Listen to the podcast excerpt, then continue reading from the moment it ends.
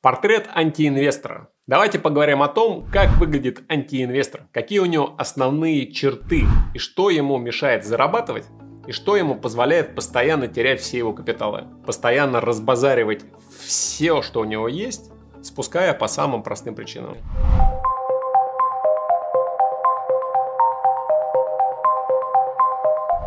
Первая черта – это азартный игрок. Человек услышал про какую-то идею, загорелся, прям внутри у него горит «хочу, хочу», это стопудово, стопудово сработает. Вношу туда больше, чем надо, и в итоге бум, все это прогорает, и человек теряет крупную сумму денег. Если вы сталкивались с подобной ситуацией, или у вас это было, да, вы чувствовали внутри вот это горение, поставьте лайк. И поехали дальше. Чем плох азарт? Азарт плох тем, что он не контролирует риски. У нас есть портфель допустим, там 100 тысяч рублей. Я не могу взять и поставить 90 тысяч рублей на Сбербанк или на Газпром или в биткоин отправить. Мы говорим о том, что всегда надо диверсифицировать свой риск. Что значит диверсифицировать? Это значит, что я на отдельную позицию не ставлю больше, чем могу потерять. Сколько это? Обычно это не более 5% от портфеля. Если вы на что-то ставите более 5% от портфеля, вероятно, вы азартный игрок. Вторая черта – это непостоянство, ветренность. Что это значит? Это значит, допустим, вы сделали ставку на Сбербанк. Купили Сбербанк на 5% капитала. Сбербанк вместо того, чтобы пойти вверх и сделать вас миллионером, упал на 20-30%. Вы уже потратили 5%. Делать ничего не надо. Но вы говорите, не, а если упал на 5%, наверное, все-таки Сбербанк хороший актив, там хорошая команда, хороший бизнес-план, дивиденды обещают. Куплю-ка я еще на 5%. Бац, и вы еще на 5% покупаете. Сбербанк поднимается, потом еще падает, и вы еще на 5%. В итоге через полгода вы обнаружили, что 15, 20%, 30% вашего портфеля оказалось в Сбербанке. Откуда такая ветренность? Да, это наша природа человеческая. Да? Некоторые сталкивались и видели, да, когда супруг обещает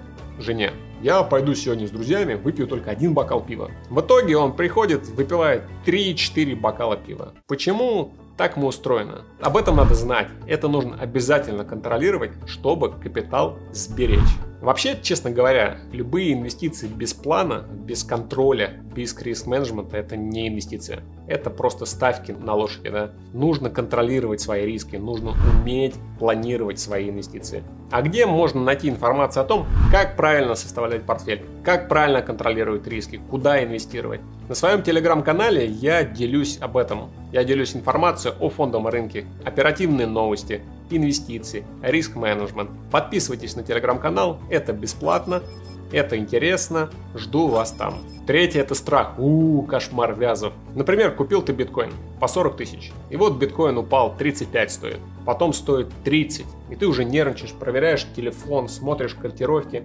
В голове только один биткоин. Что происходит дальше? Цена падает еще ниже. Человек закрывает позицию с убытком.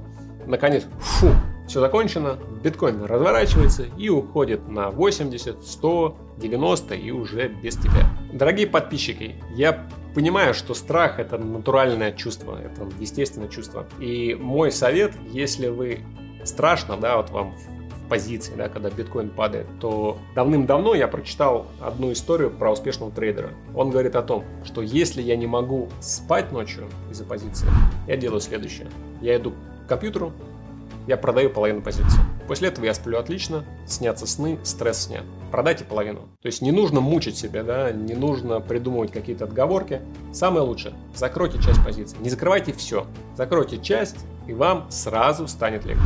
Четвертое – это жадность. Представьте, вы пошли в ресторан, очень вкусно и сытно поужинали, и тут вам предлагают десертную карту. Пожалуйста, посмотрите, у нас новый десерт. Вы заказываете десерт, заказываете второй, и вот вы уже чувствуете себя плохо, у вас живот переполнен и нехорошо. Как это относится к инвестициям? Когда вы вошли, вы купили акцию, допустим, Сбербанк. Сбербанк пошел вверх, вверх, вверх, вверх, и вот вы уже заработали. У вас хорошая прибыль, классная прибыль. Вместо того, чтобы зафиксировать, продать ее, получить кэш, зафиксировать часть или половину, или целиком, инвестор держит. Он думает, ну а что, я дурак, что ли, фиксировать? Сейчас вот выросло на 100%. Вот я слышал, что некоторые акции вырастают на 1000%. А если мы говорим про крипту, то все знают Solana, там 600 иксов. Это же, что я сейчас продам и все. Получается, что он не продает, цена потом как камень падает вниз. Кто виноват? Виноват инвестор. Виновата жадность инвестора. Есть такая поговорка хорошая. Снимайте сливки. Это означает, что если у вас есть плюсики, отрежьте небольшой кусочек плюсиков, положите их в карман. Это правильный подход к инвестициям. Не нужно жадничать. Пятая черта, знакомая всем нам. По крайней мере, она 100% знакома мне лично. Это называется лень. Когда нам лень что-то делать. Звучит все очень просто. Вы лежите на диване, вечерком вам хорошо, читаете телеграм-каналы, и тут говорят, что есть супер идея, супер акция, супер монетка, супер инвестиционное решение.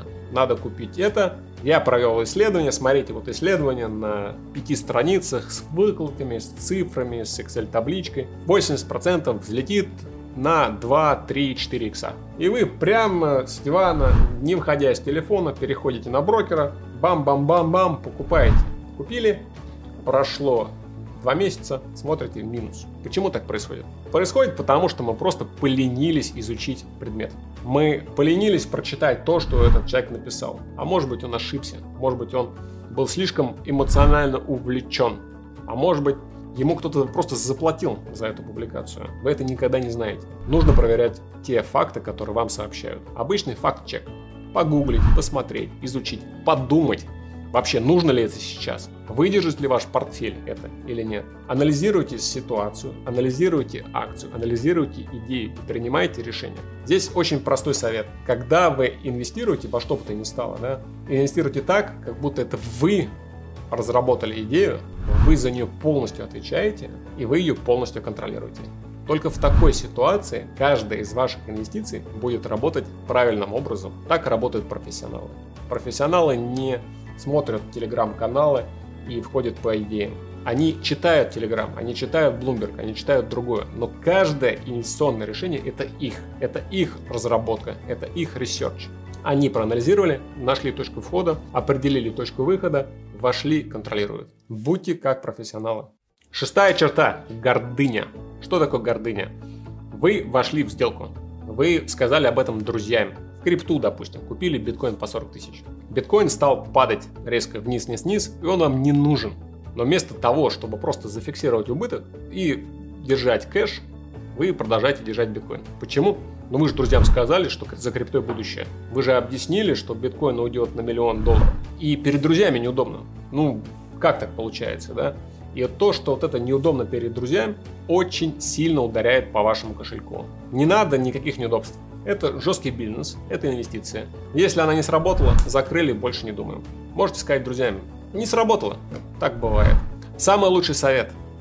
Закройте 99% вашей позиции, оставьте 1%, и тогда вы сможете спокойно друзьям рассказывать, что вы продолжаете верить в эту идею, но по факту ваши деньги уже находятся в безопасности.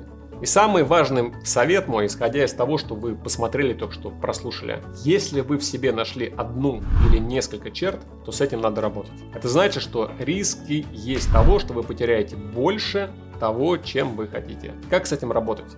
Существует огромное количество программ разных, да, где люди пишут себе мотивацию, где начинают вести блог, где начинают в тетради риск-менеджмент вести и все. По моему опыту, из того, что я проходил сам, из того, что я видел среди своих коллег, это не работает. Если черта есть, то рано или поздно она выстрелит. Поэтому тут два варианта. Самый лучший вариант, с моей точки зрения, это найти группу единомышленников, инвесторов, которые открыто будут говорить о том, как они инвестируют, о том, какие ошибки они совершают. Здесь не должно быть стеснения. Если вы окажетесь в такой группе, это называется мастер-майнд, где вы будете обмениваться, вам станет сразу легче. Вам не нужно маскировать никакие черты. Вы будете знать о них, вы будете тем самым их контролировать. И второй совет, если такой группы нет, если нет такой времени на эту группу, то все же лучшая часть денег или большую часть передать профессиональному консультанту, эксперту, финансовому аналитику, который поможет вам с управлением деньгами. Они не дадут вам инвестировать слишком много. Они не дадут вам выйти тогда, когда не надо. Они помогут вам выйти тогда, когда надо.